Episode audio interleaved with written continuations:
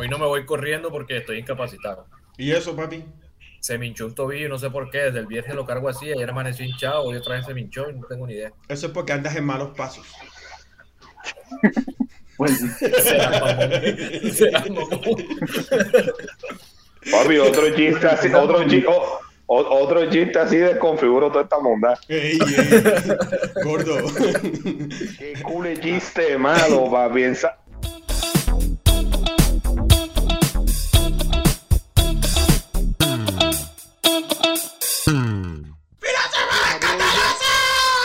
Filósofos escandalosos.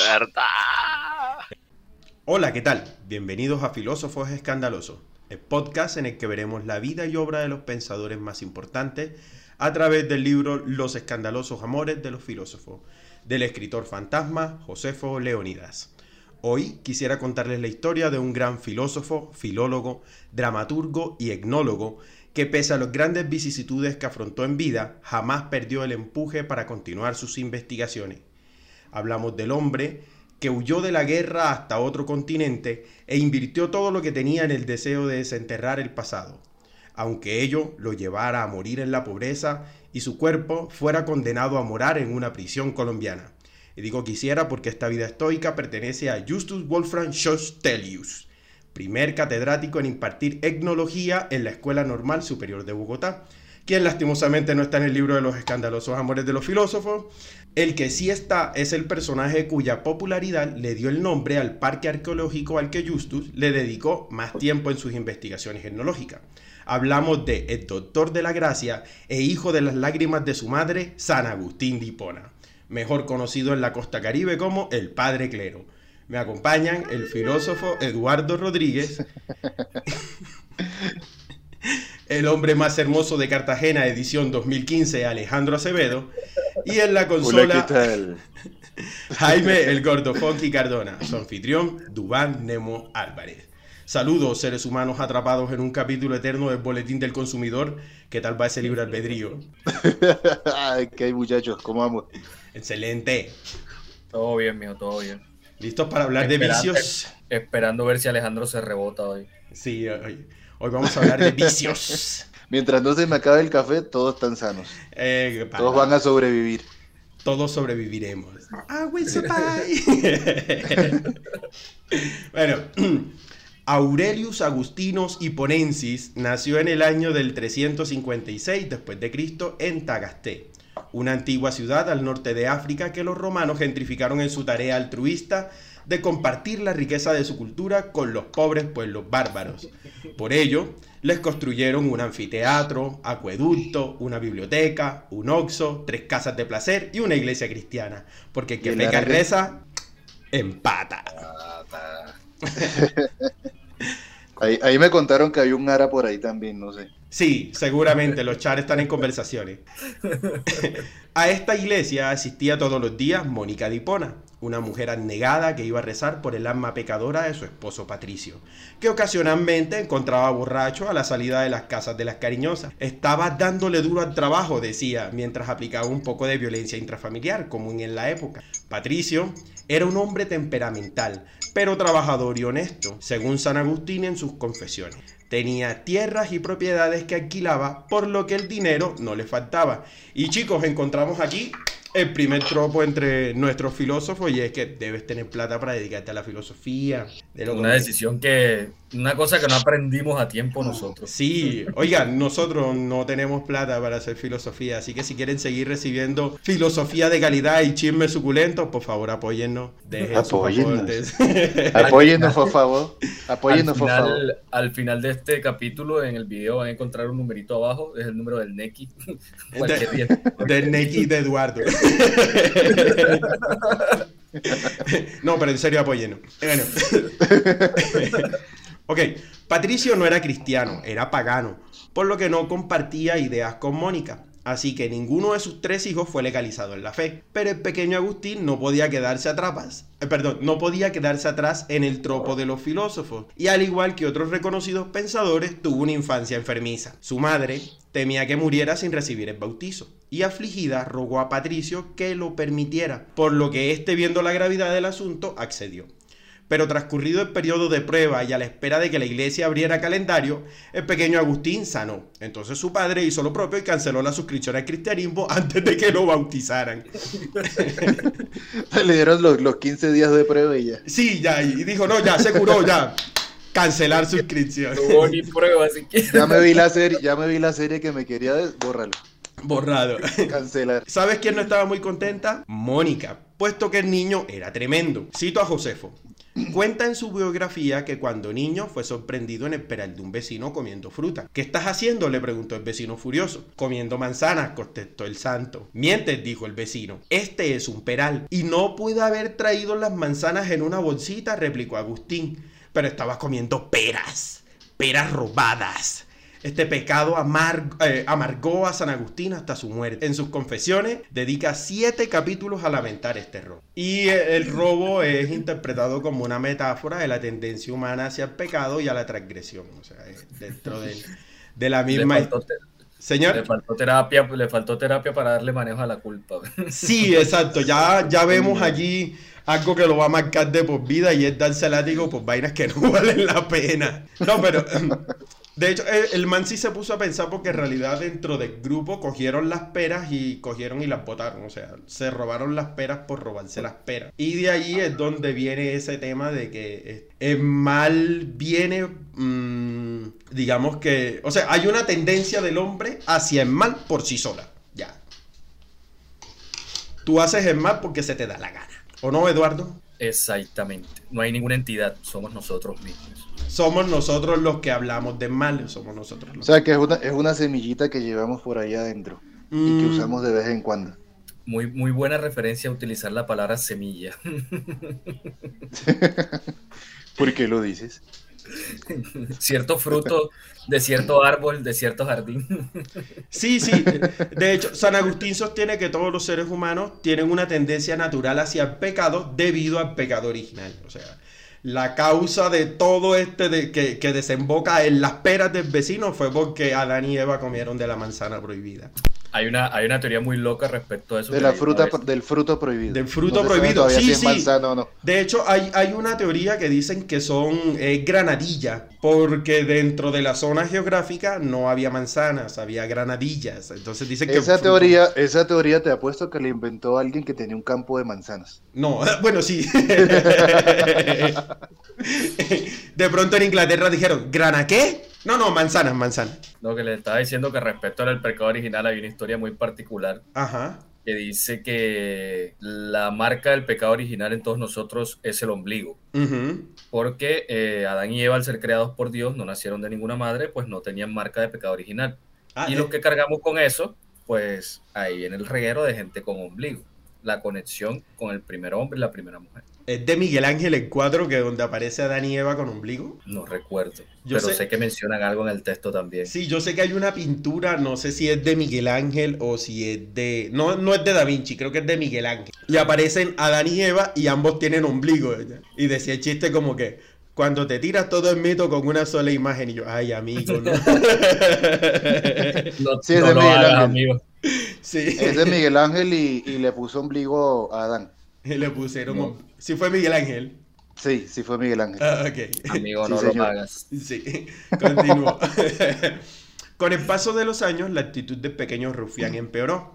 Pasaba en la calle jugando y matando el tiempo junto a su compinche Alipio. Un completo vago y mala influencia, decía su madre. Preocupado por su futuro y las malas compañías, Patricio envió a Agustín a Madaura a estudiar gramática. Eh, Agustín tenía 11 años y le fastidiaba estudiar. Pero le cogió el gusto a la literatura griega y a la filosofía. No joda, le cogió el gusto a la literatura griega y a la filosofía a los 11 años. A mí esa edad me gustaban los Power Rangers y, y los Caballeros del Zodiaco.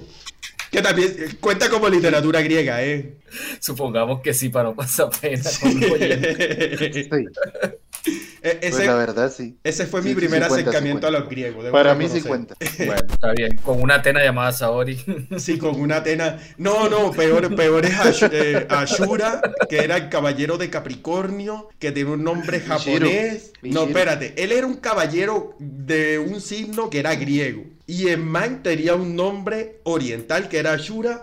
y portaba una espada que era Excalibur, que era inglesa. O sea, el man es la multiculturalidad hecha pasta, ¿viste?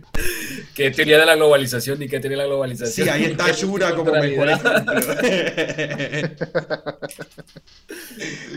Ok. A los 16 años de edad viajó a Cartago. Agustín había llegado con el propósito de dar clases y pulir sus conocimientos en filosofía y retórica.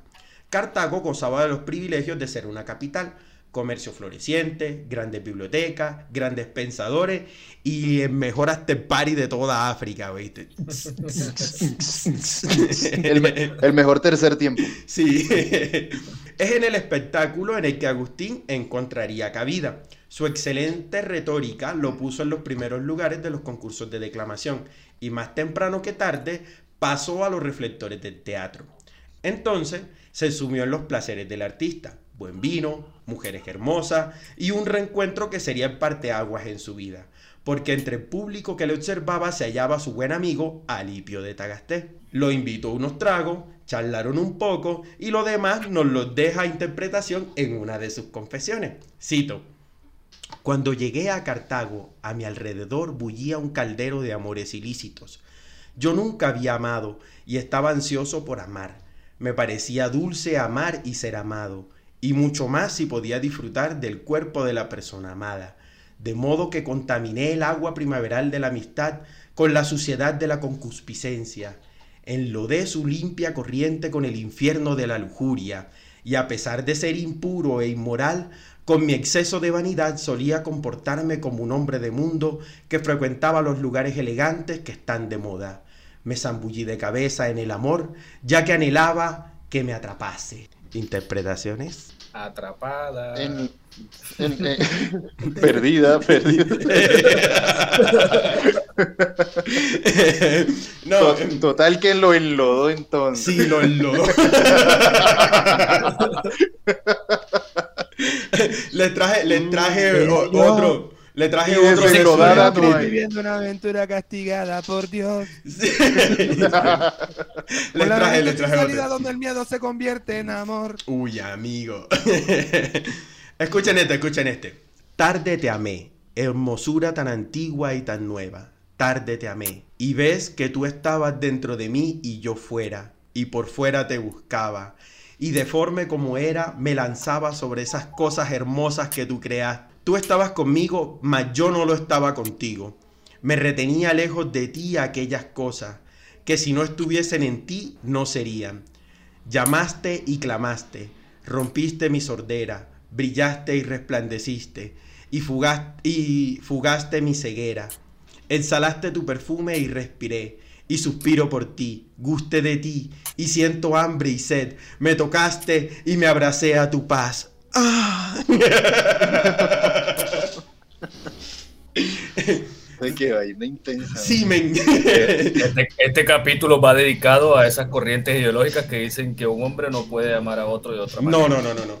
no, no. No, y, y muchos historiadores este, dicen que, principalmente historiadores cristianos, dicen que esta era una relación entre amigos, son- eran amigos muy cercanos. Pero ya a lo largo del texto vamos a ver qué tan cercanos eran San Agustín y Alipio.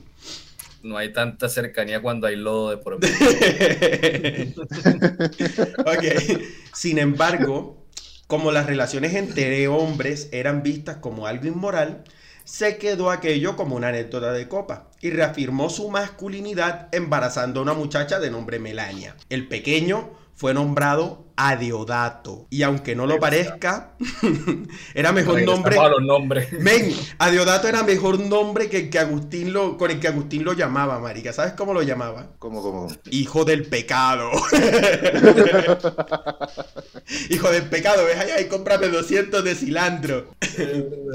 Obviamente porque el pecado era él, que no sabía qué hacer con tanta pasión dentro suyo.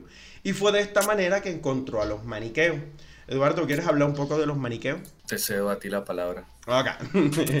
El maniqueísmo dice que el ser humano era una mezcla de luz y oscuridad y que el propósito de la vida era liberarse de la oscuridad y unirse a la luz. Digamos que esta unión se logra a través de la práctica de la religión y eso incluye la abstinencia sexual, el vegetarianismo, la meditación y la oración. Entonces, eh, el man dijo, ok, de esta manera es que yo voy a resolver estas dudas que tengo aquí, estas dudas que me carcomen. Y se mete dentro de las corrientes maniqueas. Entonces, los maniqueos también enseñaban eh, la reencarnación y la existencia de un mundo espiritual. Es una concepción muy parecida a la que manejaban en la religión brahámica, que tú reencarnas, reencarnas, reencarnas y cuando ya llegas a un estado puro tu espíritu, pasas a Brahma, que es el ente máximo. ¿ya? Y lo mismo Ahora bien. consideraban los maniqueos. La influencia maniqueísta estaba más vista por el lado de Occidente por los griegos que otra cosa. Sí, Aclarar esa parte, ojo. exacto. ¿Y qué opinaba, qué opinaba el, el catolicismo en cuanto a eso? Men, mal. Los maniqueos y los cristianos no se llevaban muy bien, que digamos, más porque los cristianos este, comenzaron esa persecución. Como ellos ya estaban montados en el poder y en ese momento Roma era el imperio más grande, pues entonces el cristianismo era la, la religión eh, número uno dentro del top de religiones. Y no querían competencia, así que este, más adelante eh, San Agustín va a pasarse del, del team maniqueo al team cristiano, pero ya, ya vamos a llegar hasta por allá. Exactamente. A A fin- San Agustín no le gustó a fin de cuentas ni el dualismo ni la reencarnación, o por lo menos la quiso llevar a otra parte. Sí, correcto. Sobre todo lo del dualismo. Pero ya vamos a llegar a esa parte ahorita. Afín a este pensamiento, Agustín se convirtió al maniqueísmo. Y no lo hizo solo. Pues en el proceso también se le unió, adivina quién, papi, adivina quién. Alipio de Cagastén. Ay, de Tagastén, amigos, de Tagastén. De ¿Qué? Cagastén. Marica, nos van- esto va a salir. Ya me pinto. Mejor no hagamos Twitter. Ya sabemos. porque Ya, ya sé por qué no hay que hacer Twitter. Ya, ya, ya sabemos que ese nombre evolucionó a un apellido que se llama Cepeda. Cepeda. No, nos van a funar. Sigan viendo. Ok, ok. ok. Entonces, Agustín se, convirtió en manicaísmo y no lo hizo solo, pues en el proceso también se le unió a Lipio, que al igual que él se sentía confundido. Más confundida estaba Melania, que esperaba con ansia la propuesta de matrimonio de Agustín, pero este le dijo, la plena es que yo estoy aburrido de los estudiantes que tengo acá en Cartago. Ninguno me respeta. Me dicen cabezón. Así que nos vamos para Roma, que allá la gente es más culta. Ah, y Alipio va con nosotros. Imagínate con, con esos poemas, marica. Alipio no iba a abandonar nunca a ese hombre. No, no, no, no. Imagínate. Yo creo que ninguno de nosotros cuatro ha hecho una dedicatoria así a las novias que ha tenido. La verdad, no. La verdad, sí. La verdad. Así tan, tan pasional así, ¿no? Ah, yo yo nunca he hecho una dedicatoria así tan pasional. Ah. Con todo y que me gusta escribir y todo eso. Y... Yo sí. Alejandro, Eduardo, confirmo, yo soy en Miami de Dubán desde la consola y Dubán lo ha hecho y el problema es que no fue solo con una. Ah. Ah. Luego No conversaremos sobre eso, amiguito. Sí. Ojo, ojo con Tara que ve este capítulo porque no hay exclusividad. Ok. Sigan viendo. ok. A lo que Melania hizo tripas corazón y agarró sus corotos. Lo que ella no sabía era que su suegra Mónica andaba de visita en Cartago. Y su hijo ahora era maniqueo, en una relación con una mujer que no era su esposa y con la que tenía un hijo fuera del matrimonio. Mónica había decidido irse a vivir con ellos a ver si así el muchacho corregía el camino. Pero Agustín Pillín le dijo que iba un momentico al puerto a despedirse de Alipio, que iba a estudiar Derecho a Roma y se voló.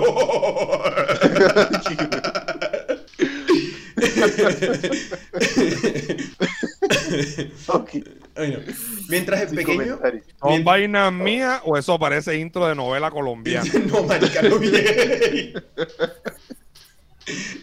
Yo creo que esta, Delia Fiallo, papi. esta sí podría aplicar para una novela. Bueno, hay varias películas de San Agustín, creo que hay como dos. Y con actores nice. San Agustín es muy importante para el tema de la religión, pero le enfocan más al tema de la conversión que tuvo. Sí, exacto. Bueno, Esta historia no te la van a contar en la iglesia. No, esta historia no te la van a contar en la iglesia. Mientras el pequeño Adeodato gateaba por la casa y Melania lavaba los pañales, pensaba, ¿y el anillo para cuándo? Agustín continuaba sus estudios en filosofía y allí se convenció que el maniqueísmo era una pérdida de tiempo y empezó a pasar de una corriente filosófica a otra. Entonces aquí ya tenemos el rechazo hacia el maniqueísmo, que es principalmente porque, eh, según la noción maniquea, el mundo material era intrínsecamente malo y que la liberación de la oscuridad y la impureza era posible solo a través de la renuncia a las necesidades físicas y materiales. Entonces, en su lugar, eh, San Agustín defendía la idea de que el mundo físico y material eran una creación divina buena. Y la creación, perdóname, y que la liberación de la oscuridad y la impureza se lograba a través de la gracia divina y la transformación en el interior.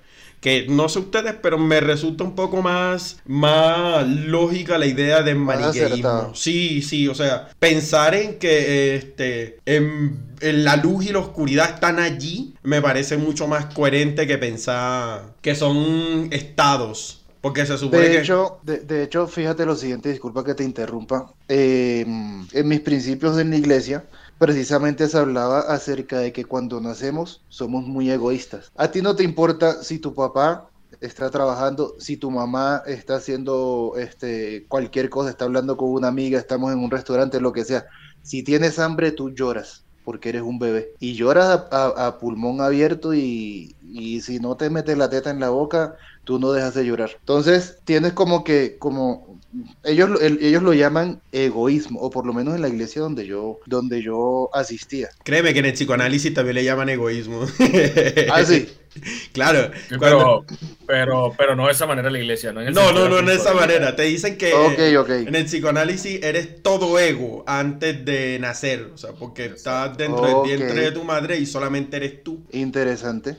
Exacto. Entonces, eh, pues no te importa. Y hay niños que se pegan su emoción y le pegan el mordisco en la teta a la mamá. Dime tú si eso no es maldad. Mm. Dime tú si eso no es maldad. Maldad es no morderla. Con Una ternura, versión. con ternura. ah, bueno, sí. Una versión maniqueísta. Maniqueísta, sí. A su vez, el pobre Alipio era acosado por un poderoso senador que quería conocerlo más profundamente. Con suerte que a Agustín le ofrecieron trabajo como maestro de retórica en Milán, ciudad a la que partieron sin más. Pero Melania se había cansado de jugar a la casita por cerca de 14 años y prefirió abandonarlo y enclaustrarse en un monasterio, marica. A lo mal, a lo mal.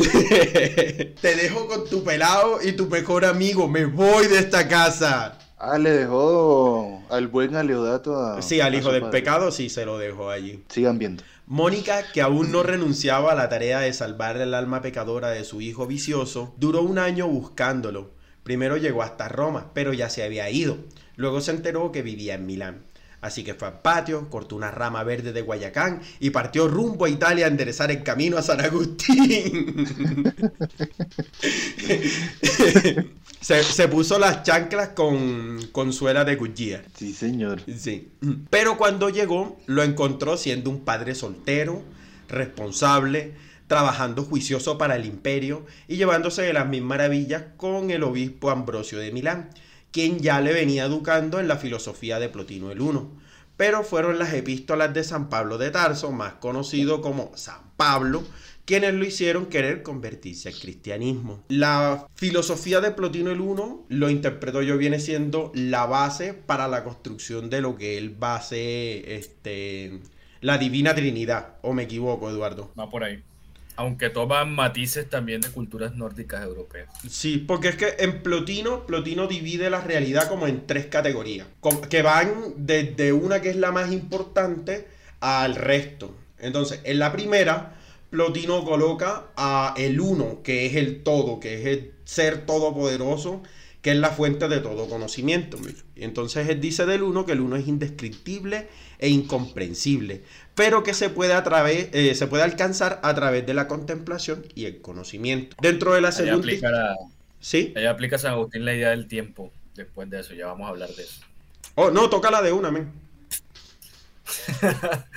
No, lo que pasa es que San Agustín con la idea del tiempo, que es una idea más compleja, siempre se ha preguntado sobre si Dios es creador de todas las cosas, ¿quién creó a Dios? Es una pregunta que incluso te puede hacer hasta un estudiante de bachillerato, por ejemplo. Esa la era, ves bien esa y era la pregunta de Aristóteles, ¿no? La, de, la del motor inmóvil. ¿Quién mueve? Incluso ya se volvió eh, cliché esa pregunta. Mm. Sí, claro, porque es que si hay un creador y ese creador tiene un inicio de todas las cosas, pero la sugerencia que hace San Agustín es que si hablamos de un ser que es único, el uno, y está por y este ser creó el tiempo y el espacio, entonces este ser está por fuera del tiempo y del espacio.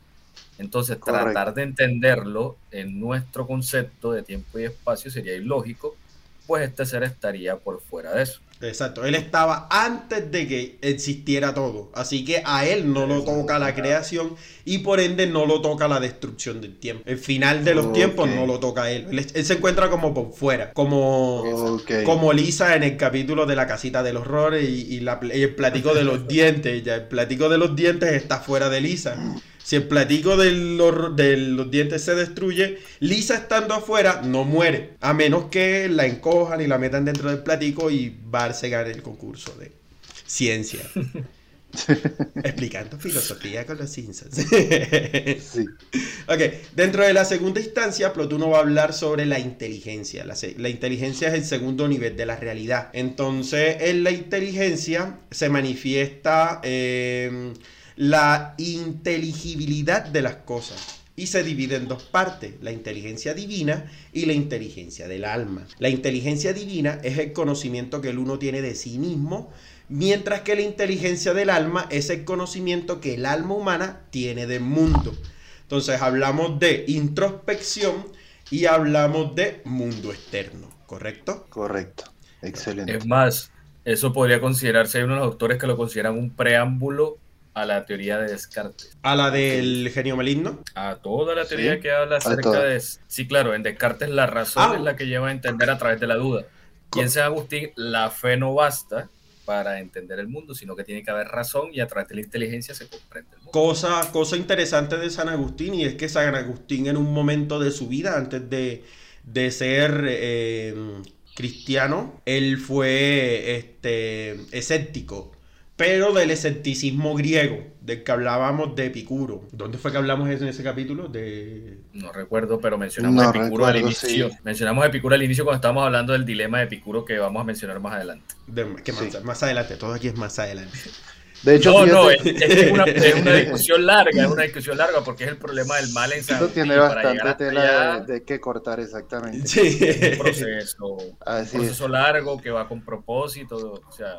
De hecho, por lo, por lo que me están diciendo, eh, pues San Agustín entonces sería, ahorita que lo mencionaste, a, a San Pablo, eh, sería San Agustín a los católicos como más o menos como, como San Pablo a los cristianos, porque San Pablo era, era antes llamado Saulo de Tarso. Saulo de Tarso. Y eh, pues es, un poquito diferente, sí. Eh, San Agustín en, en su mundo de, de perversión este, lujuriosa y, y Saulo era en ese momento era como perseguidor de, de cristianos. No solo, sí. no solo, no, le, no solo pues no compartía esa creencia, sino que los perseguía, pero a lo mal, y de hecho era uno de los más aguerridos y de los más este de los más fieros, eh, feroces, eh, persiguiendo cristianos. Sí hay unos paralelismos entre San Agustín y Pablo de Tarso en su biografía,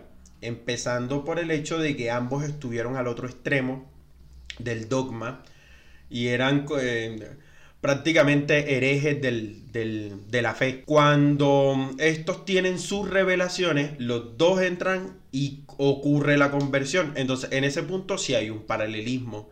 Pero lo que va a tomar principalmente San Agustín de, de Pablo de Tar, de, ¿y qué Pablo de Tarso? De San Pablo, va a ser uno la concepción de que para poder llegar a, a la gracia se logra mediante el ascetismo, es decir, la privación de los placeres carnales y mucha meditación.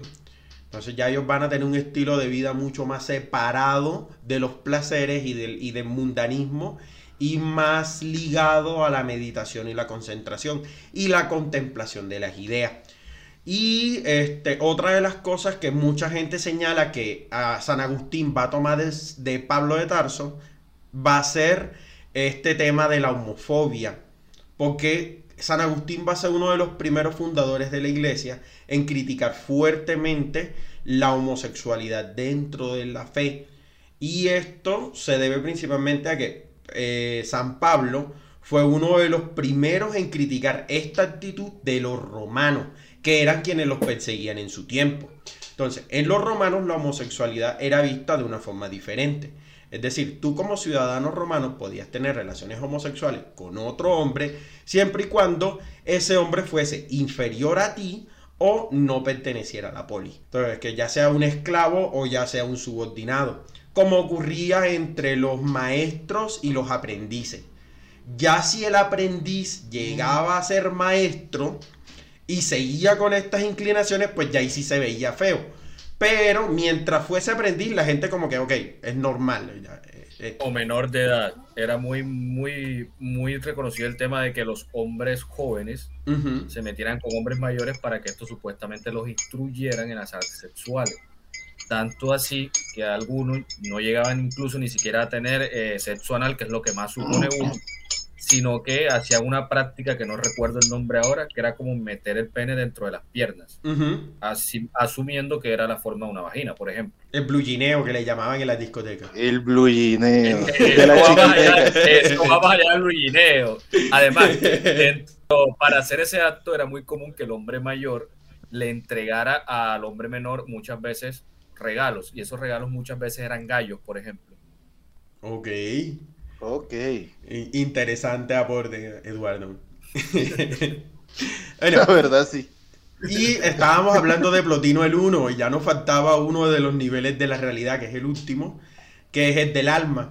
Y el alma es la parte de la realidad que se manifiesta en el mundo material. Entonces, para Plotino, el alma humana debe buscar la unión con la realidad divina a través de la contemplación. Es decir, tienes que hacer procesos desde abajo, desde la privación de los sentidos, hasta la, hasta la obtención del conocimiento único, todopoderoso y eterno. En su autobiografía Las Confesiones, San Agustín describe su crisis decisiva como una experiencia en la que se sintió profundamente perturbado y confundido, buscando respuestas a sus preguntas existenciales. Fue entonces cuando conoció al obispo de Ambrosio de Milán, quien lo guió hacia la fe cristiana. Pero el hecho que realmente lo convenció de la conversión fue que mientras estaba sentado en un jardín meditando sobre su vida, escuchó la voz de un niño que decía repetidamente, toma y lee, toma y lee. Y San Agustín lo tomó como una señal divina, abrió la Biblia que tenía en la mano y leyendo las primeras palabras que encontró, que resultaron ser la epístola de San Pablo a los romanos, que tuvo un profundo impacto en él y lo llevó a convertirse al cristianismo.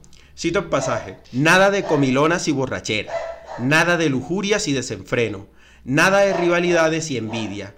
Revestíos más bien del Señor Jesucristo y no os preocupéis de la carne para satisfacer sus concupiscencias. Segunda vez que aparece esta palabra. Concupiscencia viene siendo el deseo desaforado por la obtención de placeres, principalmente los sexuales.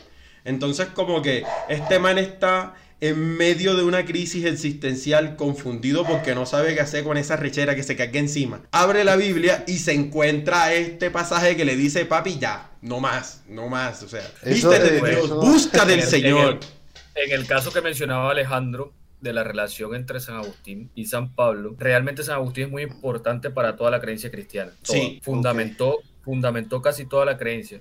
Eh, ¿Se acuerdan que habíamos hablado de estas historias en la religión que se repiten pero con diferentes actores? Ujú. San Agustín fue el actor de la Edad Media, mientras este San Pablo estuvo en esta edad antigua. Fue la misma etapa de solamente que estamos hablando de un tipo que era desordenado con placeres sexuales o con fiestas y otras cosas, y por otro lado con un perseguidor.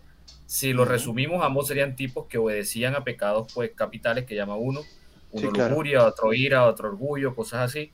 Eh, tipos que se desaforaron en contra del escepticismo, persiguieron, además de perseguir, se convirtieron, se convierten por una revelación ambos. Ujú. Es decir, hay una historia que se va repitiendo, que va mostrando que hay una conversión y precisamente estos hombres conversos son los que más atraen la atención y son los que más invitan y exhortan a pertenecer a la religión. Sí, eso lo vamos a comentar ahorita más adelante. Así es. Es como estar en un, es como estar en un alcohólico anónimo. O sea, el que sufrió alcoholismo y vivió bastante es el que puede llamar más la atención. Alejo, No solo por eso, no solo por eso, sino porque eh, no es lo mismo que tú hables sobre, por ejemplo, prostitución, si no la has vivido. O sea, si tú vas a decirle a alguien, sí, beber es malo, emborracharse es, eh, es malísimo. ¿Cómo lo puedes decir tú si no lo has practicado antes? Es, es difícil. Por los, por los efectos que produce, pero aún los efectos que produce es como que, ay, sí, produce esto. Ya. Pero es que, pero es que Pero tú otra, como, otra cosa, es, cristiano otra tú lo cosa es tomas que más un en serio. ex borracho te lo diga, como que, hey, men, Exactamente. yo fui alcohólico y llegué a estos extremos ya. Digamos que tiene la experiencia de su lado, eso le permite tener como que De un hecho. De hecho, San Pablo, en, en las diferentes cartas que escribió a diferentes pueblos, trató al pueblo de Corintios eh, más, como más suave que a los romanos. Sí, porque es que él por su pasado Porque los romano, romanos mira, estaban muy es- esa- y estaban muy desaforados de ellos, o sea, era como más normal eh, todo lo que él en ese momento ya rechazaba o, o- o aborrecía, ¿sí? Entonces al, al pueblo de Corintios eh, los trató como más suave en sus cartas y a los romanos sí les dio durísimo. papi les dio con todas. Y si aparece algún ateillo pensante en este capítulo a criticar nuestro conocimiento, que sepa que el imperio romano cae precisamente por ese desaforado. ¿Qué me iba a decir Duan? Este, ah, hay otra versión de la conversión de San Agustín, o sea, de este momento de lucidez en donde ocurre la conversión, hay otra versión. Pero en esta segunda versión, él no está solo, él está sentado en la banquita, adivina junto a quién. Ay, sí, Pinto. nos van a Ok. funar, Sí, nos compadre. van a- No puedo evitarlo, nos no evitarlo. funar, Es fonética, es Siga fonética. nos van a funar. Y Pero- pe- echando repelente, prepárense para el comentario listillo de no podemos hablar de homosexuales en la época porque sería anacrónico. Ay, amigos. Anacrónico. Ay, amigos. Analcrónico. El título se lo dieron después, no quiere decir que la práctica fuese nueva. Amigo, date Entonces cuenta. estaba sentado con su gran amigo y Sí, con, compañero con su amigo y compañero del alma, a, Alipio. Alipio. Alipio. Sí, en, en una conversación muy profunda sobre sus sobre eso que, que los mueve a ellos. Y ocurre este acto del niño que dice, toma y lee, toma y lee, que yo creo que era que le estaba diciendo la mamá, muéstrame el cuaderno a ver, toma y lee, toma. y él lo interpretó como una señal divina. Yo Estoy aquí riéndome solo porque estoy tratando de calmar ese espíritu barranquillero de coordinar palabras para decir otras cosas. Ajá. No, muchachos, yo, yo les quiero comentar en cuanto a ese momento, sea el primero o el segundo, el real o, o cualquier otro. Dentro del cristianismo se ve mucho lo que uno llama la cachetada. ¿Qué pasa? Dios te habla y, y te llama de, de- de una forma fuerte, pero dándote donde más te duele. O sea, en tu pasión carnal más cruel, ahí es donde te da esa cachetada y, y hace que, que mires hacia él. Sí, eso fue lo que le O pasó sea, a él te dice, él te dice, o sea, o eres valiente ahorita y, y te, y te conviertes a, a, a mí, o definitivamente, ¿qué vas a hacer? Te perdiste. Exactamente. Eres una bala perdida, perdida. perdida, perdida. Esta vaina desde los comentarios en la cabeza es culpa de Alejandro, me están sonando aquí. suéltalo, Eduardo, suéltalo.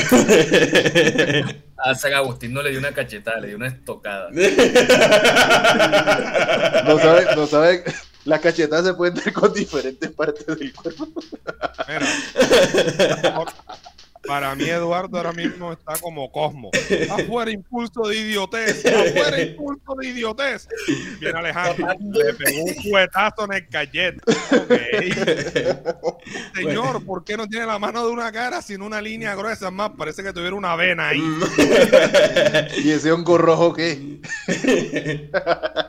bueno, total es que eh, este momento de lucidez lleva a la conversión a San Agustín, que desde ese momento dice, oye, yo sí, ya, mi mamá tenía razón, había que pagar Está bueno, la ya, suscripción, está bueno. paguemos la suscripción. Y como en la suscripción puedes llevar los que quieras, entonces adivina quién se convirtió al cristianismo también. Alipio. Alipio. se convirtieron al tiempo. Agustín renunció a su trabajo y se fue a vivir a una casita en el monte para estudiar mejor las escrituras, en compañía de su mamá, el hijo del pecado y su buen amigo Alipio. Vivieron durante el resto de su vida reflexionando activamente y juntos educaron a, a Deodato, que creció para convertirse en conductor de flota en la vía Bogotá-Tunja. No, no, no. Indudablemente la historia no acaba aquí. Mira, Agustín movió sus influencias y consiguió cupo en una capillita el 24 de abril de do- 387, en la que fueron bautizados él, Adeodato y obviamente Alipio. Nada más y nada menos que el obispo Ambrosio fue quien ofició la misa. En medio del sancocho trifásico de celebración del bautismo, Mónica se acordó que no había pagado la hornilla cuando salió de Tagasté y se devolvieron en el primer barco. Pero Mónica no aguantó el transbordo y en el puerto de la ciudad de Ostia murió, feliz de haber salvado a su hijo. Y tanto pujó la pobre que le dieron el título de Santa Mónica. ¿Hágalo bien? sí. Santa Mónica y tiene su propia oración y tal para tu primito el Brian. Es que, es que las, las adaptaciones de la historia, cuando te las están contando en ciertos espacios, cambian mucho. Por ejemplo, cuando yo estaba en etapa de catequesis y me metí en todo este tema de discusiones bíblicas y toda esta cosa, porque hasta eso, asistí a estudios bíblicos y cuantas cosas, el tema era señalar la importancia de la, de la mamá de San Agustín en su vida, porque Mm. lo que se le atribuye dentro del conocimiento común que se trabaja es que gracias a las oraciones de su mamá y a todo el esfuerzo que hubo detrás de, su, de, de estar correteándolo, A la es que él termina convirtiéndose, exacto. Es como que todo va, o sea, tratan de meterlo por el lado de que una madre que oró tanto pudo llegar a convertir hasta una persona que no creía, para aludir precisamente al problema que toca San Agustín más adelante del libre albedrío. No, y, y no, no solamente lo convirtió a él, también convirtió a Patricio antes de que se muriese. Cuando ya Patricio estaba a punto de pegar, de colgar guayo, de, de visitar a Diosito, Mónica lo convenció de que se bautizara el cristianismo. Y eso es una de las cosas que también le reconocen a Mónica dentro de, a Santa Mónica dentro de su proceso eh, de, de lágrimas, porque la, la, la pobre le tocó duro, ¿viste? Yo tengo una duda que me acaba de plantar eh, Eduardo. Eh, ¿Qué decía San Agustín acerca del libre albedrío? Ay. Yo creo que ese será el tema de la otra parte. Suéltala, suéltala. Vamos, vamos primero por el, sigamos en la historia, vamos primero por el tema de Epicuro, eh, o tocamos de una vez, ¿no? Eh, No, papi, como tú quieras. Ya yo estoy acabando. ¡Libera a la bestia! Sí, men, suéltala de una, suéltala de una. Listo, a ver, el problema con, con el libre albedrío en San Agustín es que San Agustín se enfrenta a un problema. Cuando San Agustín empieza el tema del maniqueísmo, que se sale, se va y dice que el problema es que el mal no tiene una identidad, ahí todo fue bello. Bellísimo, porque si el mal no tiene una identidad, obviamente la explicación es que es el hombre quien decide todas sus acciones, ¿verdad? Correcto, sí. Una explicación, ¿has visto el video este que circula por Facebook muy bonito que comparten los creyentes de Einstein explicando cómo es el mal, ¿verdad? Ujú, No, no lo he sí. visto. Yo no, yo no. El de plastilina. Bueno, la explicación básica es que el mal es un alejamiento de Dios, ya. Esa es la explicación básica. Ok. Es decir, Sí, eso, mal no eso, tiene eso, una eso se practica en el cristianismo, sí. Exactamente. Aquí no hay una identidad del mal. El mal es alejarte de la gracia de Dios, de esa inteligencia y esa claridad razonable, porque aparte de todo entra la razón. Sí, que lo- eh, eh, toma el principio socrático de, de la razón como ente más allá del mundo de los sentidos que nos engaña. Exactamente. Pero en el proceso aparece el dilema de Epicuro, que cito y lo leo específicamente aquí con estas palabras que encontré. O Dios quiere quitar el mal del mundo, pero no puede, o puede, pero no quiere quitarlo, o no puede ni quiere. O sea, si Dios es todopoderoso, ¿por qué permite el mal? Y si, permi- y si el mal existe por, por negación a Él, aún Él siendo poderoso, ¿por qué no lo elimina? Exactamente. Correcto. Y ahí entra la Fuerte. disputa, ahí entra la disputa del término de si realmente somos libres o todo este tema es básicamente lo que hablábamos hace mucho tiempo en otra parte, otro capítulo, sobre ese diseño y ese diseñador inteligente que ha llevado todo el proceso hasta cierto punto y todo estaba, entre comillas, planeado. ¿no? No, y hay, hay otro punto. Es que, es, es que se supone que, que Dios es principio y es fin, y que Él ve el tiempo de otra forma, desde afuera, como decía Dubán, y Él ve dónde comenzó todo, dónde comenzó todo, perdón, y dónde va a terminar todo. O sea, Él lo está viendo desde afuera y Él ve todo al mismo tiempo. Es que eso es lo bacano de los deístas. Porque los deístas consideran que Dios ve su obra desde afuera, pero este, no interviene en ella. O sea, esa es una regla para él, no intervenir en la obra de, de, en su obra. Como cuando tú haces un barquito de papel y lo pones en una corriente. En el momento en el que tú empiezas la creación es el inicio. Y cuando ya la corriente se lo lleva y termina hundiéndolo, es el, el final. Pero Dios no puede tocar el barquito, porque el barquito ya se alejó de él. O sea, eso es lo que me gusta a mí del de, perdona, del, del deísmo. Porque para el deísmo eh, eliminan el principio del todopoderoso. Es todopoderoso porque es ente creador, pero no interviene en la obra. La obra Ahí yo tengo se una da duda. solita. Ahí yo tengo una duda. Eh, entonces, ¿cómo ocurren los milagros si él no interviene? Mm, ahí podemos explicarlo desde. Te voy, a, te voy a hacer, te voy a hacer la siguiente afirmación que les encanta a mis estudiantes y se vuelven locos y, y una vez hasta los pastores del pueblo me odiaron por esto. Y es uno de los paradigmas más grandes que hay sobre el el libre albedrío en la Biblia y es el tema del libro de la vida. El libro de la vida está, el libro de la vida está escrito desde, hace, desde los inicios de los tiempos, ¿verdad? Sí. Y está escrito con nombres que no pueden ser borrados. ¿listo? Correcto. El punto es, supongamos que mi nombre está en el libro de la vida y el tuyo no. Si yo estoy escrito en el libro de la vida, por muy chanda que sea, por muy San Agustín mezclado con Pablo de Tarso al inicio, independientemente de lo que haga, voy a seguir ahí. Y si el tuyo no está, por muy bueno que seas, no vas a estar ahí. Ok. Entonces, Sí. ¿cómo suponemos la libertad del hombre si desde un inicio ha sido juzgado independientemente de sus acciones? y ha sido determinado tu futuro. Y, y llegamos al dilema de- del, del Minority Report, la película de, de Tom Cruise. Exactamente, hay mucha... Sentencia previa. Sentencia previa, exacto. Con lo que ustedes acaban de explicar desde el deísmo, que fue que entendí, si yo hago un paralelismo que se fue absorbido de eso mítico y llevado a una realidad, entonces Watu de los vigilantes sería como la especificación de un dios. No, sería un Ya. ángel. Sería un ángel. Eso, eso aparece en Santo Tomás de Aquino, que es el que va a decir que los Ah, ok. ángeles son los vigilantes. O sea, The Watcher en Marvel sería un ángel en el universo de Santo Tomás de Aquino. Ok. Ok. Ahora, ahora bien, que quede claro algo. Esa es una manera también muy fácil de tratarlo. Es que me encanta el tema de la etimología. Ya entiendo por qué a Nietzsche le encantaba espelucar a la gente primero. En griego, en griego, todo el término y la partícula. no, no puedo tomarlo en serio. Oye, póngase serio, En- carajo. En griego, en griego la partícula el, el, el hace Ujú. referencia a Dios. Es decir, que como ángeles podemos estar refiriéndonos a criaturas diferentes o a partes de una misma criatura. Ok. Y aplicamos, y aplicamos Entiendo, el principio de la Divina Trinidad, que son tres correcto. personas diferentes que constituyen a un solo individuo. Todavía, todavía es más complejo. O sea, piensa, por ejemplo, en el nombre de los ángeles. En, por lo menos los más famosos. la Zelda, la Trifuerza.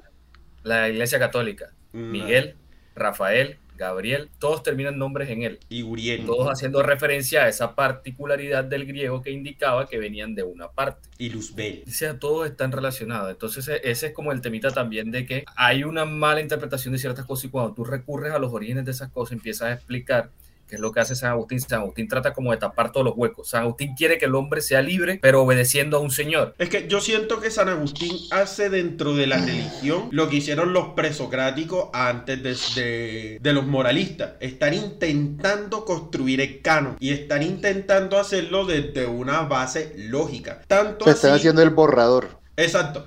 Tanto así que, por ejemplo, antes de San Agustín no había, no se, no estaba definida la identidad de el diablo o de Satanás. Mm. O sea, antes de San Agustín, Satanás no existía. Satanás era puesto como el opuesto o el contrario. Y era un verbo, era un verbo como amar. ¿Y cómo, met- cómo entra, eh, cómo mete San Agustín entonces a, Satanás en el, el- en el juego? No fue No San entra. Agustín. O sea, San Agustín necesita que el mal no tenga O identidad. sea, ¿cómo le dio nombre? Exacto, o sea, ya posteriormente, cuando arman nuevamente el canon de la iglesia y necesitan eh, gentrificar, como habíamos dicho con los romanos, a los pueblos empieza la satanización del otro. Entonces, yo le digo a tu Dios que tu Dios es un demonio dentro de mi creencia. Y dentro de mi creencia yo tengo que luchar contra él. Por ejemplo, el Esos son los inicios de la demonización entonces. Exacto. Por ejemplo, el dios Pan en la cultura griega, men, el dios Pan era la vaina más.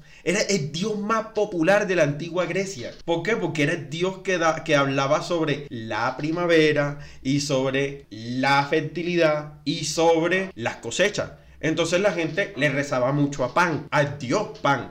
Ahora, los cristianos cogen esta imagen y lo satanizan. Y aparece esta figura del diablo con, con, con cuernos y con patas de cabra que viene siendo una demonización de un dios babilónico que es el señor de las moscas. Y O men, sea, eh, el, el concepto del macho gravío sacado desde Belcebú se construye desde ese, desde, desde la no, no, no, men, la son, son diferentes. Belcebú y, y Bafemón, el señor de las moscas, son entes Ah, ok, diferentes. Hay, hay más, hay más historia, por ejemplo, el término de Baal, o sea, Mm. todos son dioses de otras culturas. No, no, eso, Para ponértelo, eso sí pa' lo- ponértelo de esta manera, nada más con lo de, lo de Satanás. Eh, Tú sabes que en la Biblia aparece un texto en donde hay un hombre que va con una burra y va atravesando un camino.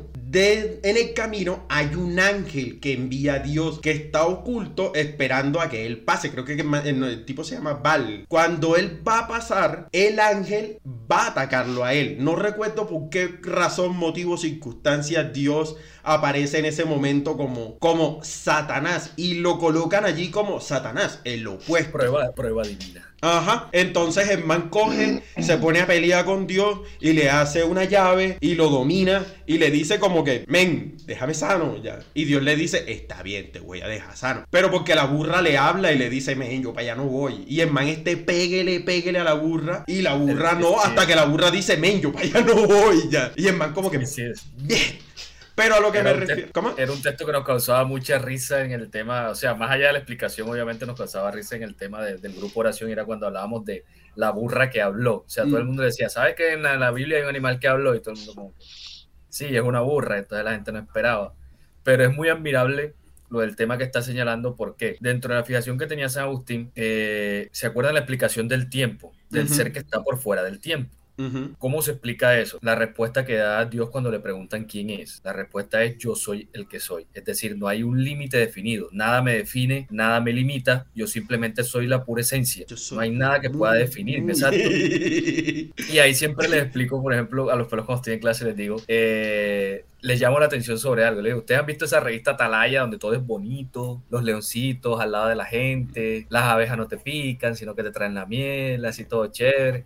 Y los pelados, sí, profe, sí, sí, todo así. Y yo como que, bueno, eso es paja. Así, se ve un mundo sin abogados. Así no es el cielo. Yo le digo, bueno, eso es paja. Y yo le digo, pues, pero ¿cómo así? San Agustín empieza una lucha también con algo llamado eh, nomi- los nominales. ¿Qué son los nominales? Eh, anteriormente, aparte de pues, la parte del lenguaje, viene una tradición mítica. Los nominales se pensaba que Dios, la facultad que le da al hombre, ¿se acuerdan este tema de que Dios le dio a cada animal una característica? Pero al hombre al parecer como que no le dio nada. El poder del hombre es nombrar las cosas. A Adán le dieron la facultad de darle nombre a las cosas. Oye, eh, mira que ese mito es muy parecido al mito de Prometeo. Porque en el mito de Prometeo, este. A, a Prometeo y a su hermano, que ahorita se me olvida el nombre del hermano de Prometeo, les dieron la labor de darle atributos a los animales. Pero cuando llegan al hombre, ya se quedaron sin atributos. O sea, ya este lo de nadar se lo dieron a los peces, lo de volar se lo dieron a los pájaros y a los hombres no les dieron nada. Que es cuando les dan el fuego, que es el conocimiento, pero terminan destruyéndolo todo porque no tienen la política. Desde Exacto. consola confirmamos que el hermano de Prometeo se llama Epitemeo. Epitemeo. Epimeteo, Epimeteo se llama. Consola. Consola, Epimeteo, el que te mete el. consola, consola. consola, consola controlada, consola. Epimeteo era el hombre. Entonces, cuando él le decía pelado que eso es mentira, No es ya mi te puedes culpa, el imaginar. hombre más sexy del 2015. Él me confunde. Sigan viendo. Sigan viendo. Ya te puedes imaginar la reacción de los muchachos. Y yo les decía como lo siguiente, miren, la idea original no es que, recuerdo que esto lo, lo, lo veía en una, clase con una profesora llamada Sandra Lorena, y Sandra era como que, bueno, la idea original no es que eh, el león está ahí quieto y no te va a hacer nada porque es el paraíso. La idea original es que el hombre sabe el verdadero nombre de los animales y puede darle órdenes. Tienen Y la creencia era que cuando tú conocías el nombre tenías poder. Por eso en los exorcismos, por ejemplo, es tan importante conocer el nombre para dominarlo. Oye, y no por- es solamente la cultura cristiana. Por El ahí viaje de leí, Chihiro. este, que dentro ¿Cuándo de se libera el dragón? Cuando se olvida el nombre. Exactamente. Por, ahí, vi que, estuve leyendo y, y me quedó la duda que decían que anteriormente en los exorcismos tenías que invocar a otro demonio para que ese demonio fuera con el demonio que te estaba haciendo daño y lo convenciera de dejarte quieto. Eso es como cuando ahí, manda, cuando te aparece un duende y tú lo mandas a buscar agua a un colador. No, es como cuando tu mamá No. te va a regañar, pero tú le dices a tu papá el mensaje a tu mamá para que tu mamá no te regañe a ti. Cuando tienes un calilla y lo tienes que enfrentar, pero buscas a otro más calilla para que el calilla lo enfrente. Exacto, sí. Pues El sí, pastor, el pastor de mi iglesia decía que, que no necesitabas tanto, tanta adorno ni tanta cosa para hacer un exorcismo. Si tú lo decías con suficiente fe y convicción, tú le podías decir, ya salte de ahí, hombre. Y se salía. No, señor. No, e- e incluso. Son incluso, creencias, mira, eso decía él. No, no, en la tradición cristiana, pues bueno, en lo que enseña la tradición cristiana, la idea siempre está en el nombre. Es más, sigue la siguiente explicación. ¿Cómo es que es? ¿Cuál? Sigan viendo. Sigan viendo. Quien sigan viendo, pasa algo muy particular. Dios no tiene nombre. No. No, no tiene. Ahí viene tu explicación de por qué es importante el nombre. El nombre da poder sobre las cosas. Si Dios tuviese nombre, alguien podría tener poder sobre él. Eduardo, Por y, a- alguno en los comentarios te dirá, ella ve, pero también No. le dicen Eloí. Es, es Jehová. Es Eso que ustedes Jehová. ven ahí no son nombres, esos son descripciones de manifestaciones de la presencia de Dios. Como las criaturas de Lovecraft, que, que Lovecraft llama a sus criaturas lo indescriptible, para no tener que describirlo. No tiene que. Ahí, ahí me ahorré, guion. Me ahorré guion, me ahorré tiempo. Y la gente, wow, Wow. ¿cómo será lo indescriptible? Excelente jugada. Continuamos. Ok, decíamos que este, se habían eh, regresado a Tagaste y que eh, Santa Mónica no sobrevivió en el camino. Ok, lo primero que hicieron al llegar a Tagaste fue verificar la hornilla que efectivamente la difunta había dejado apagada. Pero San Agustín prefirió vender todos sus bienes y donarlo a los pobres, ya no necesitaba fortuna. Como estrella retirada, deseaba pasar sus días tranquilo con su pequeña familia, viviendo una vida monástica apartada de los paparazzi. Sin embargo, su historia de conversión se hizo más famosa y más gente llegó a su casa a seguir sus enseñanzas. Aunado a ello, luego de construir su nuevo hogar y cumplidos los 16 años, murió de forma desconocida a Deodato, el hijo del pecado. Busqué por todos lados cómo había muerto, pero no, no encontré. Nada. Mm, mm, No, por ningún lado vi una referencia que si le dio gripa, que si se le hinchó un pie, no nada, men. Desconocimiento siempre- absoluto. Los bastardos siempre pasan a la historia, siempre nada más con nombres y alguna pendejada como hijo del pecado. Pero vieras, por ejemplo, que San Agustín habla de su hijo en uno de sus libros, el, en el Jon maestro. Sí, es el único bastardo con trascendencia.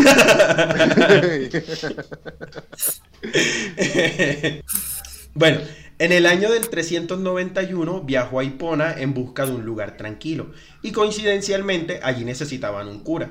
Así que aceptó con lágrimas en los ojos. Alipio le acompañó, pero cuatro años después fue ascendido a obispo en Tagaste y se marchó dejando solo a San Agustín. Al que a poco tiempo nombraron obispo de Hipona. O sea, eso fue así. Bueno, tú vas a ser obispo aquí y tú vas a ser obispo acá. Y lo separaron. ¿ya? Los separaron. Sí. Inmediatamente abandonó el monasterio de laicos y se fue a vivir a la casa episcopal, que también transformó en monasterio. Y con los años se tornó más cascarrabia, se agarró, se agarró contra todo aquel que se, pudiera, se pusiera a la ortodoxia cristiana, incluidos los maniqueos, los donatistas, los arrianos, los peleianos, los priscilianos, los juribistas, los académicos, etc. Bueno, en realidad se agarraría contra los petristas, no contra los, los juribistas. Los buques, los bu- Los, buquelistas. los buquelistas, sí. Qué lista, sí. Bueno, presidió concilio para ponerle orden al canon bíblico. O sea, vino a hacer lo que John Favreau hizo con Star Wars. Llegó a poner orden. Porque eso era un reguero de textos apócrifos. Entonces aparece el concilio. El primero es el concilio de Nicea y ahí empiezan a decir, ok, en este vamos a meter este libro, este libro, este no porque este dice tal cosa, este no porque este dice tal O sea que cosa. San Agustín intervino en, en la selección de los textos que aparecen en la Biblia en este momento. Ellos comienzan con esa tarea, él, él empieza a presidir los concilios. De hecho, Alipio también está presente dentro de estos concilios. O sea, se reúne la iglesia y dicen, bueno, eh, Boba Fett es canon o no es canon. Y entonces ya ellos empiezan a discutir, ta, ta, ta, ta, y empiezan a meter lo que a ellos les conviene como religión. Y, Exactamente. y empiezan a tomar los No, textos. Señor, Eso no es así. Eso no es así. ¿no? Dios les dio poder de discernimiento para saber cuáles textos debían ir dentro del gran libro. Epa, que es una cosa diferente a meter arbitrariamente los libros. Para que no metieran particularmente el texto donde un hombre pone a asar tripas de pescado, espanta a unos demonios, habla con unos ángeles y se casa con una vieja del otro lado del mar. Con una nube en el ojo. ¿Qué clase de Salomón es este?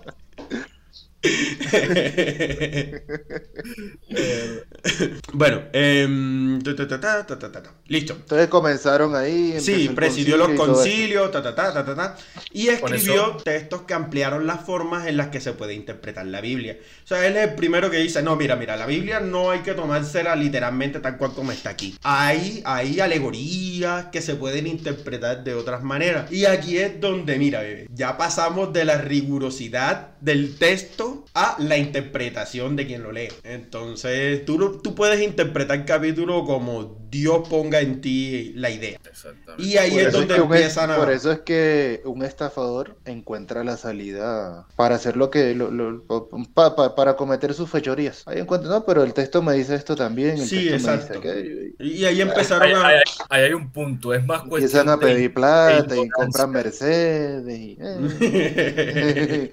ponen guardaespaldas con pistola, pero es una iglesia cristiana.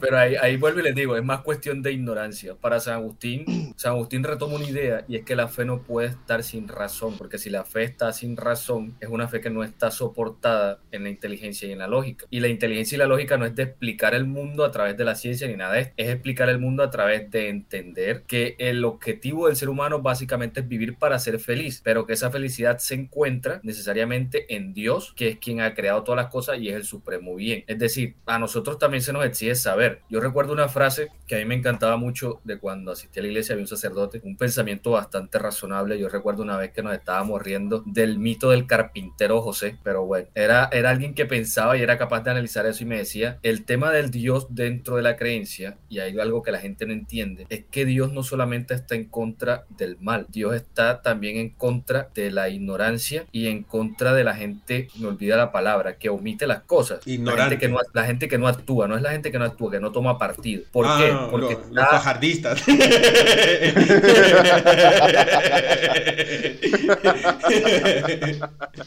perdón, perdón, pero ya, ya, ya Fajardo es sinónimo de tibio. Y eso no, eso. ¿Quién es ese man? estaba, eso estaba, ¿cómo es? Ya había una predicción bíblica. Vomitaré de mi boca de los tibios también. Virga. Uy. Entonces, precisamente aplica el término tibio y es esto. O sea, él Pero- siempre pero- me decía como Perdona, que Alejo, Dios pero, eh, perdona, Eduardo, pero si ves Ajá. lo diferente que se escucha, lo vomitaré de mi cuerpo a me fui fuera de él.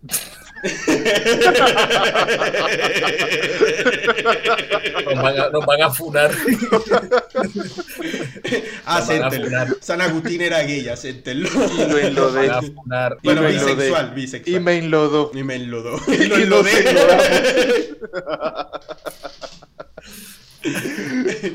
Entonces, la idea era original era esa, o sea, él me enseñaba eso y era como que Dios es muy exigente y es tan exigente que desprecia a los que hacen el mal, pero también desprecia a los que no hacen el bien pudiéndolo hacer. De hecho, de hecho, sí, en la iglesia se habla mucho acerca de que Porque un gran o poder conlleva entras una al gran reino de los cielos o no. Así es, no hay término medio, no estás en el- no hay ni nada. O entras o no entras. O sea, Y de hecho hay muchas de- parábolas como la, palabra, la parábola de las minas, ¿De cuál? este, de las minas, ¿Cuál es eso? eh, entre otras. Entre A otras. ver, de los talentos. Te voy a hablar de, de- de la, de, de la de los No, no, talentos. no, no, no. A mí me cuenta cuál es el cuento de las minas y los bitcoins. Sí, Ya yo, yo también quedé con ganas de saber quiénes son las minas. ¡Las minas, Harry! A ver, si mal no recuerdo, pues Nos hacen el 2 por 1 Dúa. se, se- se- se los, voy- se los voy a resumir de, de- de otra forma. Listo. Este, el gordo es el jefe. El gordo, para los que no lo conocen, es quien está en, en la consola. En la consola, ¿sí? Que saca los Ahí chistes malos y cancelados. Correctamente, exactamente. Él nos entrega dos moneditas a Dubán, dos moneditas a Eduardo y dos moneditas a mí. Y nos dice, salario mínimo. haga, hagan ustedes lo que quieran con eso. Listo. El Dubán va, se, se, se compra rizador de cabello, se compra una cremita para que los rulos le queden mejor. Queratina brasileña. Y yo necesitando comprarme un omeprazol, pero no, no, no, compremos mejor el enrizador de cabello. Exactamente.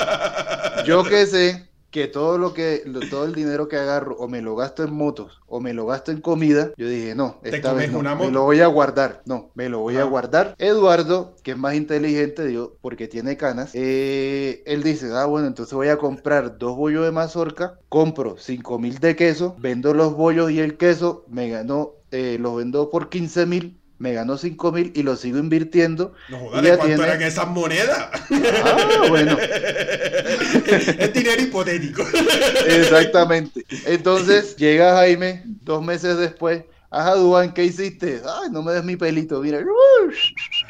Ah, bueno, mi imagen, eso no lo hizo Eduardo. Exactamente. ¿Sabes qué? Como te gastaste esa vaina en vanidad, vamos a cortarte la cabeza. ah. Alejo, ¿qué hiciste con tus monedas? Ale- Alejo, ¿qué hiciste con tus monedas? La verdad, a mí me dio como que miedo comerme algo y que me cayera mal, o como pagar algo caro y que no me gustara la comida. No le hace falta nada a mi moto, no quise gastarme la, la plata en maricada, entonces ¿qué? La guardé. Ah, sí, mochado la cabeza también. Pero ¿por qué ¿Para dónde, Eduardo? Eduardo, ¿qué hiciste? No? Eduardo. Eduardo tiene, tiene un mini mercado aquí, un, un autoservicio. Este man sí hizo algo con las monedas. ¿Sabes qué? Te voy a dar lo que le di a ellos y te lo voy a multiplicar a ti. ¿Por qué? Porque tú sí utilizaste el talento que te di, utilizaste lo- lo- eh, los recursos que yo te di y los multiplicaste, los supiste aprovechar. Eso, de eso trata, trata esa parábola más o menos. Ok.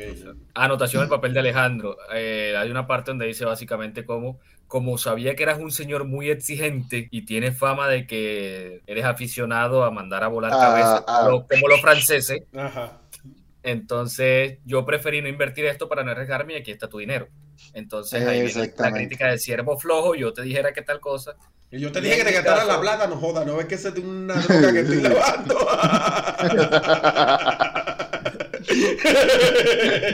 El propio lado de. Sí. Te vas a dañar lavado de activos. Entonces, de- sí, la Biblia habla mucho de, de tomar lo que tienes a lo poco que tienes y multiplicarlo. ok. No, por para- eso es que, por, por eso es que tú ves que empieza con, con una célula, ya luego es la casa completa, ya luego alquilas el localcito, ya luego haces un edificio, ya tienes un Mercedito ahí para afuera, en fin. En fin. Y después te lanzas a la alcaldía. Ah, ok, ok. Y lavas tus pecados. Y sigan viendo. En el año del 430, el ejército de los vándalos, una tribu germánica que invadió el norte de África en el siglo V, sitió la ciudad de Hipona. Ojo, ojo a- al punto. Vándalos era una tribu. O sea, cada vez que nosotros escuchamos. Cuando eran vándalo- maleantes. Exacto, nosotros de una lo, lo, lo relacionamos Lo- con que son bandidos o que son ladrones, pero no, en realidad eran uno, era una tribu. Y de hecho los vándalos este, pertenecían al dogma de los arrianos, o sea, ellos seguían esta creencia. Ya de entrada, pues ya se estaban llevando en oposición con, los con los cristianos que estaban en la persecución de estos manes. Entonces, eh, aunque Hipona estaba fortificada para resistir el asedio, la situación empeoró debido a la escasez de suministro y las enfermedades se propagaron entre la población. En medio de este contexto, San Agustín enfermó gravemente y se retiró a su residencia para pasar sus últimos días en oración y contemplación. Murió el 28 de agosto a los 75 años. Y así se nos fue San Agustín. Después lo nombraron santo y ya, el resto es historia. Oye, porque todo- todos los filósofos de los que hemos hablado se mueren pues relativamente jóvenes. No jodas, Ah, 75 70 y pico. años. Sí, y, claro. y Genófanes que murió a los Pa- para esa 92. Ah, bueno, sí, Genófanes, sí, a los- pero Amigo. para esa época la gente duraba un poquito más, ¿no? Alejandro, Pero no estás que- oyendo que la que, gente que comía Boca con una cosas. pelotera, men. O sea, Eh, asediaron el pueblo y ahí fue donde le, Vale enfermó. Donde no asedian de el pueblo puede haber vivido más tiempo. No, pero es que imagínate, vivió más, o sea, en esa época la gente se moría de una diarrea, brother. o Bueno, al menos vivió más que Descartes.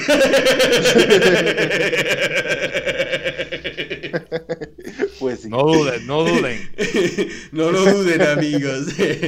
bueno, para finalizar, les traigo una leyenda medieval que se le atribuye a San Agustín. Dice, cierto día San Agustín paseaba por la orilla del mar, junto a la playa, dando vueltas en su cabeza a muchas de las doctrinas sobre la realidad de Dios. Una de ellas, la doctrina de la Trinidad. Pronto, al alzar la vista, ve a un hermoso niño que está jugando en la arena. Lo observa más de cerca y ve que el niño corre hacia el mar, llena el cubo de agua de mar y vuelve donde estaba antes y vacía el agua en un hoyo. El niño hace esto una y otra vez, hasta que Agustín, sumido en una gran curiosidad, se acerca al niño y le pregunta, ¿qué haces? Y el niño le responde, estoy sacando toda el agua del mar y la voy a poner en este hoyo. Y San Agustín dice, pero eso es imposible. A lo que el niño le respondió, Más imposible es que llegues a entender el misterio de la Santísima Trinidad. Dorime, interino ad pare dorime, ameno, ameno. No tengo los derechos de la canción, la tiré.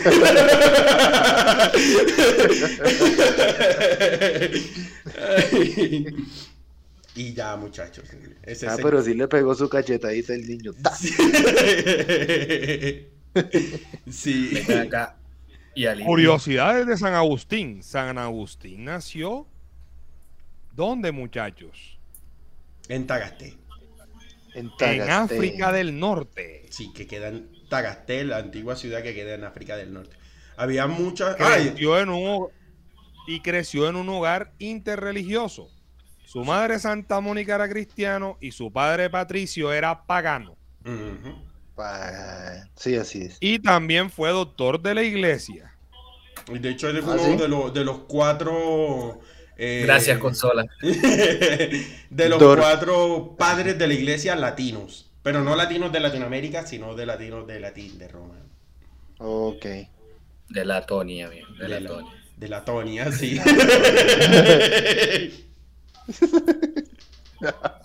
de Latonia. Señores, gracias por acompañarnos en esta sesión. si quieren leer el apartado dedicado a San Agustín, lo encuentran en el capítulo 4, titulado La filosofía católica, del libro Los escandalosos amores de los filósofos de Josefo Leónidas.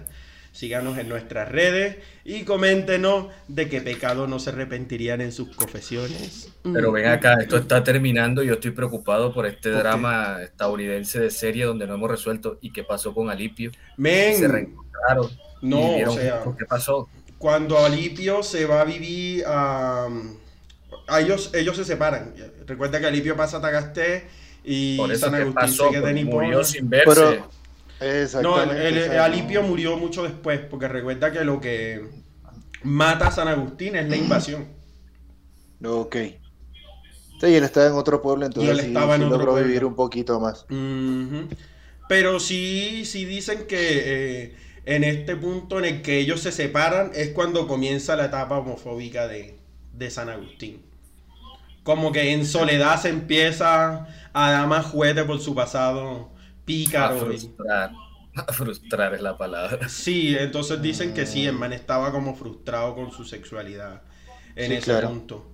Y a eso se debe el resentimiento que cargó, no solamente contra los homosexuales, sino contra los otros pueblos fuera del, del dogma cristiano. O sea, el man No, y se- también que él, él, él se tomaba como que las cosas muy a pecho también porque pues al principio dijiste que eso de, del, de Ah, lo de las peras, sí. lo acompañó hasta el final de su vida, entonces imagino que cada vez que cometía algún pecado o cada vez que se portaba mal, eso le daba, le daba duro.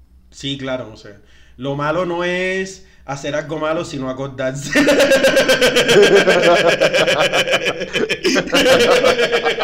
Ay, ay. Y para, y para- y terminar, y para terminar, si San Agustín hubiese estado en esta época, se despediría de este podcast con canciones de Morat. ¡Ay, sí!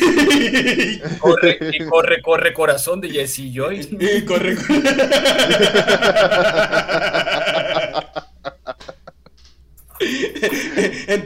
Siempre fuiste el más veloz.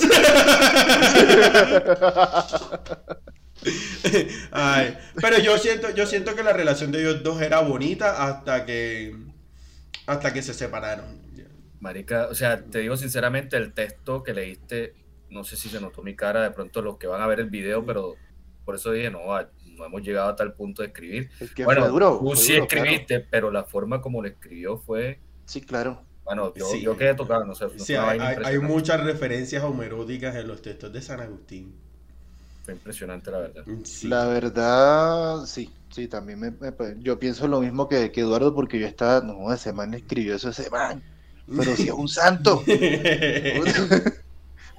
un santo convertido, amigo. Un santo convertido. P- Próximo capítulo. recordemos que, que, que el tema de la homosexualidad es una variante, como Eduardo indica, depende de cómo se cuente en la historia y se presente, pues tú vas a ver muchas cosas. Yo pienso que, que en realidad, mientras más tratan de tapar ese tipo de características de, en estas personalidades tan famosas, se hunde un poquito más la, la teoría de la santidad. Sí, ¿no? Y, entender, y entender el pasado bisexual de San Agustín ayuda a Claro. entender mucho cuál era el, el debate que tenía en su cabeza. O sea, bacano seamos, decir- seamos, seamos sinceros, yo realmente no veo un bisexual, veo un homosexual que le tocó vivir con una mujer. Y eso, ¿sabes qué? Eso, No eso no está mal. O sea, si le, to- si le tocó hacer eso a, a San Agustín, pues listo, está bien. Por presión social o, o- o qué sé yo. Pero si se, ha- yo pienso que si se habla naturalmente sobre eso, pues incluso hasta cae mejor la conversión y todo esto. Si, si, Eh, eh, el- aquí el problema es el contexto de lo ético moral bajo el conductismo de quién tiene el poder bajo qué. Entonces, bajo esos Exacto. parámetros se crean las conceptualizaciones. Recuerda que hasta la misma iglesia alcanzó a tener prostíbulos y actualmente se castigan. Entonces, la moral y la ética varían en la época y el momento que es necesario. Es decir, que tiene el poder del guion y el mango por el sartén, coloca la regla. Eso sí. La historia la escribe el ganador. La historia la escribe. Eh, y exactamente. si usted quiere ganar, comente. Sigan viendo. Suscríbete.